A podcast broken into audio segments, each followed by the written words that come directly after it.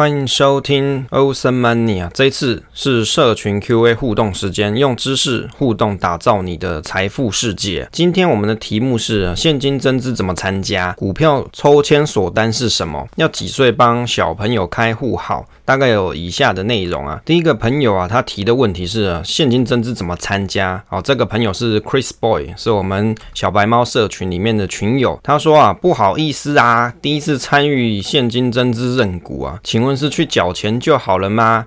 有没有需要把缴款证明寄回去啊？他是说他是超级小白问题啊。我是觉得哈，其实大家来到我们新手小白猫社群，真的也不用怕说怕问问题啊。比较常见是大家静悄悄都没有人问问题，就代表说其实没有没有目前没有时间在研究投资这一块了。不过也无所谓，当你有东西想问的时候，你可以来做讨论。那他问的这个问题啊，刚好我最近也有去缴纳了这个。台中银行的现金增资认股的通知这个缴款书啦，我有去缴款。那这上面就有写到，他是说以一百一十年的十一月十号为现金增资的认股基准日啊，我就拿这个通知书讲啦。上面就有讲啊，就是你在这一天之前啊，你是有持有台中银的人啊，你就有机会可以参与认股啊，就是他以这一天当做基准日。那这个增资缴款的时间是从一百一十年的十一月十六号到十二月十六截止。那他可以接受，比如说临柜啊、跨行汇款或是 ATM 转账的方式。他叫你不要用支票或是电话语音方式缴款啊。那如果说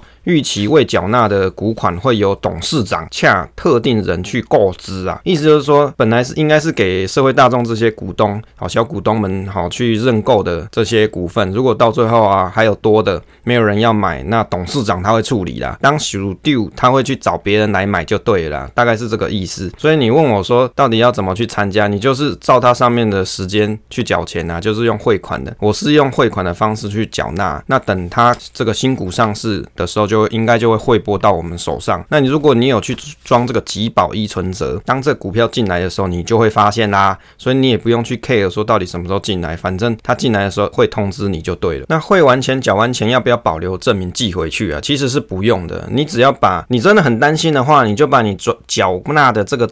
转账的这个画面，你把它截图起来嘛？但是我认为是不用啦，你就有转转账就好，你就把钱缴缴进去，然后到时候等他在股票汇拨进来就是了。第二个问题是我们群上的路易斯发问的，他说问我说有没有帮小朋友存股，是先用大人的名字开户吗？好，这个问题那时候他问我的时候，我还没没有生小孩啊，小孩还没出生。那他有问说出生后会不会直接考虑帮他开户？请问几岁帮小朋友开户呢？我自己的想法是说。说帮小朋友开户这件事我会做，只是目前因为才刚出生，所以还没有就手忙脚乱的，还没去想到这一块去。啊，之后呢有空就会来去做了。那几岁帮小朋友开户？我查了一下资料，这个啊。股票开户的年龄是二十岁，满二十岁之后啊，你就可以自己去证券公司开户买卖股票。那七岁以上未满二十岁，就需要父母去陪同到证券商开户。再来呢，未满七岁的话，就是父母前往即可，小孩子不用到现场开户。记得要带父母跟小孩的身份证。那如果你没有满十四岁的小朋友啊，你是没有身份证嘛？所以你只要带家里的户口名簿去，或是户籍成本去替代这个身份证就可以了。然后还要去带。证件跟印章，就是第二证件跟印章啦。那七岁以上，如果你没有满二十岁，要怎么去开股票户头？你要带小朋友。就是你是七岁以上还没有二十岁，你要带小朋友的身份证，还有第二证件，那父母也要去带自己的身份证跟第二证件印章这些。那如果父母有到场，就不用授权书，还有一千块的，只是你要先开户到开户的时候要汇到银行里面，那到时候你可以去提款机领出来啦。那有哪些人需要到场在比如说银行或是券商那边呢？哦，你就是要有小孩本人跟父母双方之一啊。那接着呢，未满七岁的时候，你要怎么去开股票户头？要准备的文件像。是户口名簿嘛，还有父母的身份证这些，还有印章嘛。父母双方要到场。那如果有一方他有事情没办法去，你就要拿授权书这样子。那以及还要开户一千块啊，之后可以领出来这样。那父母双方小孩不用到场，就是是父母两个人去这样，或者是你父母其中一方去，然后带着另外一半的授权书过去就可以了。所以啊，未满七岁开户是比较简单的哦，就是你小朋友不用本人去买，然后满七岁之后，小朋友就要去。所以你看最佳开户时间是什么时候？就是在小朋友七岁之前啊，因为这时候他不用带着去啊，因为有时候小朋友他还小，会哭闹，这个带去你也很难 handle，很难处理啦。所以比较简单的方式就是趁这个时间之前去办理是比较好的。那帮小朋友开户啊，有哪些好处哦？我上网也查了一堆资料，它上面讲说，比如说你可以有培养小孩的一些理财习惯啊，跟比如说可以用他的名义去申购股票啊。或是帮他存存股啊，或是你有节税的规划，可以提早赠与啊，因为每年有两百二十万的这个赠与的免税额嘛，所以假设你是一个很有钱的人，你是不是要很小的时候就开始就是送钱给你的小孩这样，然后可以让小朋友练习当一个小股东啊，开始了解他买了哪些东西之类的，然后让他有一种长期投资的概念。其实啊，我自己是觉得啦，让小朋友去开户的目的，其实对家长来说是意义比较大，比较像是一种仪式感的概念。就好像我有先帮小朋友先做了一些规划，那也许每个月存进去的钱不多，但是我是有开始在 ongoing 嘛，就是我有开始灌注我的资源在他身上，然后跟随着他一起长大。也许以前买的股票跟着他一起长大，越滚越多，那种成就感跟仪式感，那种感受是无与伦比的美妙啦，大概是这样啦。那其他你说小朋友还小，然后让他去当个小股东，感受一下投资这些东西，我觉得这说这些东西都。妈打妈打都还早，就是因为年纪还太小，都还在享受自己的童年时光，哪里会去感受到自己是身为一个股东，然后可以去这个股东会骂那些大老板说，诶，怎么股东纪念品不发好一点？哦，怎么股息发那么差？肯定是不会的嘛。所以这些东西啊，其实对家长来说才是重点。就是你帮他开始做这些存钱啊，或是投资啊，都是一种累积小朋友跟着他一起成长的一种成果。那逐渐在里面存的钱啊，或是买的股票越来越多，你也会越来越有信心感，然后也会觉得自己真的帮小朋友做了些什么。那如果问我会不会帮小朋友去开户，什么时候要开呢？当然会啊，只是说还不是现在啦。我其实在小朋友负一岁的时候就开始帮他买零零六九二了，所以那个有一个账户就是专门放他的零零六九二。虽然那个账户现在是我的名字，但是里面的东西是给他的。那等到啊比较合适的时间，他可能比较不会那么哭闹啊，或者是我查询到，也许可以不用人到场。啊，就是不用爸妈都要去的情况底下，那如果我有查到这样子的方式的话，我可能就会，比如说线上直接开户办一办，那这样可能就不错了，那就可以早点先把东西汇拨进去。啊，这个是我的小计划啦，但是现阶段应该还是先让小朋友安定这样子。再来，关于这个股票申购的问题啊，我们 Piano 所提出的小疑问，他是说，比如说你去申购股票之后啊，这个规定里面有讲说，申购之后你不能撤回或是更改。那如果不想参加了，但是你在账户里面存款不足，扣不到钱的时候，是不是像是弃权，还是也会有股票交易违约的问题？这个股票申购啊，其实你要在申购截止日的时候啊，先去确定一下你银行的存款的余额是不是还足够啊？记得还要申购处理费二十块，跟你的认购的价款这些，那中签通知书它也要工本费五十块，这些金额如果交割账户的存款不足，你就没有办法参与它的抽签呐。另外这个抽签啊，基本上你要先圈存。也就是你里面账户的钱要足够，你才可以去抽。所以啊，不存在说你里面没有扣不到钱，是不是弃权这种问题？就是你要参加，就是里面先要有钱才行啦。这个申购说明哦，大概讲一下，所谓的申购啊，又称作股票抽签，就是指说正准备上市上柜的公司，它以发行股票来募集资金。那由于申购的股票张数有限，所以它会采用公开抽签的申购方式，向社会大众去募资。那你申购之后，你不能撤回。或是更改申购委托书，那每一档股票只能在一家券商进行申购，就是你不要来乱来，你不要哦，我用元大申请第一下，我又用富邦申请，那不是搞笑？所以他有规定说你不要来乱这样哦，免得到造成大家的困扰。这个申购流程啊，大概就是开始日是 T 日，截止日是 T 加二日，扣款日是 T 加三日，抽签就是 T 加四日。那如果你你是中签的话，他会在 T 加八日的时候去拨券。那如果你是没有中签的话，会在 T 加五日进行退款，也就是这个这个钱会退还给你啊。那它需要哪些费用？就是你的申购的价金，比如说你的申购价跟相乘于你要买的张数，就是可以申购的张数，然后再乘上一千股，那再加上处理费二十块跟中签手续费五十块，所以你里面要有这些钱才有办法去参加申购啦。通常会去参加抽签的股票啊，会有几个条件，这个是新闻上看到的，比如说基本面加，哎，你认为说未来公司的前景看好啊。第二个就是申购价格跟市场有一定的价差以上，就是个人去评估啦，就是你要先去看这个申购的价格跟。市价它到底有没有肉可以去捡哦？你有这样子的评估规划好了，你就可以去做申购。第三个就是申购张数，可以去观察一下这个申购张数是不是有超过一定的张数以上。那这个中奖几率你就可以去估算一下，大概就有这几个条件。当然这个细节内容大家可以有自己心中的一把尺去决定啊。那就我个人来说，我自己抽签都没有中过，就是那个没有那个运气呀。再来就是股票的抽签，它是不是有稳赚这件事情呢？其实啊，股票抽签它还是有风险的，并没有说你抽签就一定会有稳赚，你蛮有可能你抽中之后，到最后你拿到这个股票的时候，它的价格是跌的，也是有可能的，就是比起你当时申购的价钱还要低，也是有可能的事情哦。所以不代表说你申购都是赚钱的，就跟 ETF 这些 IPO 一样嘛，也没有代表说你一定 IPO 上市之前你去申购了，然后申购到你持有股票的时候，那时候的价格是比较好的，不一定哦，没有一定这样子。所以任何的投资行行为它。都是有风险的，所以你在投资之前一定要先想清楚。所以你要先去评估一下你所申购这个股票，它到底有没有只有值值得有这个样子的申购价值？你再去做申购，这个是比较好的。最好是这个公司的前景跟你自己预想的是比较 match 的啊，比较符合的，你再来去做申购。那分享一个小例子啊，其实以前我有听一些朋友哦，他们会去集资去做抽股票这件事情。我不知道各位的周遭是不是也有类似这样子的这种投资模式。就是可能有一个朋友，他就会跟大家问说，诶，有没有人想要参加股票投资申购这件事情啊？如果你想要申购的话，那你可能要给我一些你的基本资料这些，然后我会约一个营业员来开户，然后呢，这个开了户的这个户头的账户就先归我管，然后我就先去做申购抽签股票这件事情。那如果有中签，然后有赚钱，就分给大家。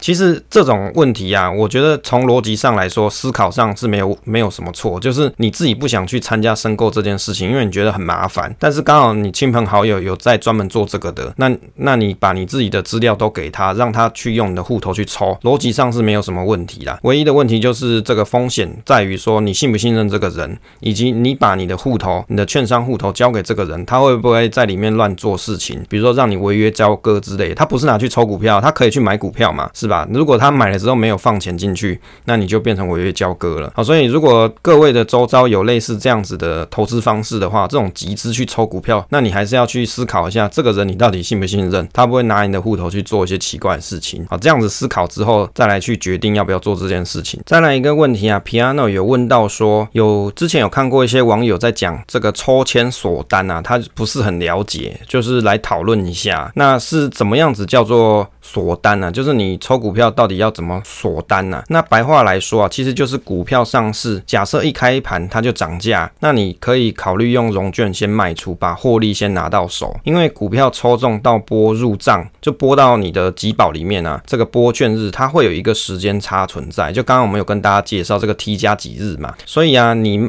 你在一上市，你就先用融券的方式，你先卖掉，卖完之后，你就先把获利入袋。之后等你有拨到券，就是你已经手上拿到券啦，你申购的券到你手上啦，你再拿去还给券商，这个就是叫做锁单啦。这个台股股票里面申购是采用先缴费。后抽签的方式，只要你在抽签日前的一个营业日将股票申购所需的金额存到账户，你就可以去进行。那如果没有中签，他也会把这个钱退还给你。那有中签的话，拨券日通常是抽签日后的四天，收到股票后，你就当天可以把股票卖出啦。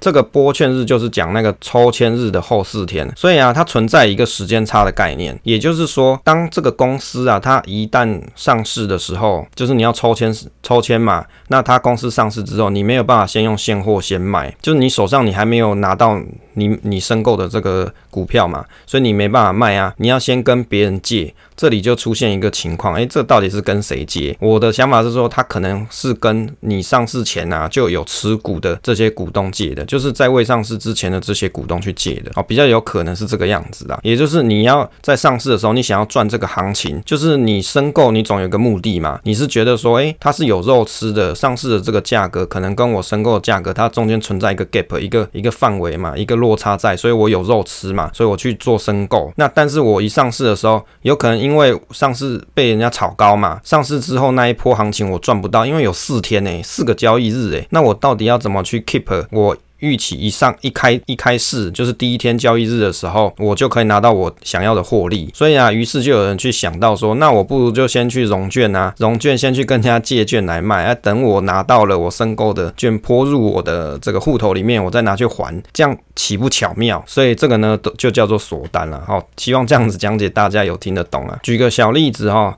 这个 Piano 也有分享，就是比如说你是十一月九号抽签，十一月十五号播券，那你十一月十五号当日就可以卖出，就不用。借券卖没有错，就是你十一月十五号你拿到你申购的，你就可以卖掉了。但是你如果你想要在上市的时候你就要卖的话，你就要去跟别人借来卖，大概就是这个样子。最后补充一下刚才所提到的这个现金增资的部分啊，就刚才前面朋友有提问的嘛，这个现金增资啊，现金增资它基本上就是发行新股募集资金啊，就做一个补充给大家有点印象。那我记得在以前的集数好像有跟大家分享过，反正没有关系啊，就是你再重新复习一下。增资大多都是用现金增资来做，也就是称作现增，意思就是说公司它需要一些资金，或是需要更多的资金来去做一些目的。那以募集的资金的对象啊，通常还可以分成，比如说原有的股东啊，或者是市场投资人。那大众对于公司进行现增的态度啊，通常是比较 negative 啦，就负面一点，就好像说又要来借钱的那种感觉啊，所以你会觉得好像不是什么好事情的这种这种概念。其实这个也不一定是这个样子啊。通常公司会进行增资，大概就几个目的。好，在以前的 Q&A 好像也也有讨论过，就是你要充实营运资金嘛，或是偿还银行借款，或者是要改善财务结构，大概就这这几种。如果是充实营运资金，比如说你可能要盖厂房，那你需要更多的钱。钱，然后来去盖厂房，让未来的营收更好。那我觉得这个是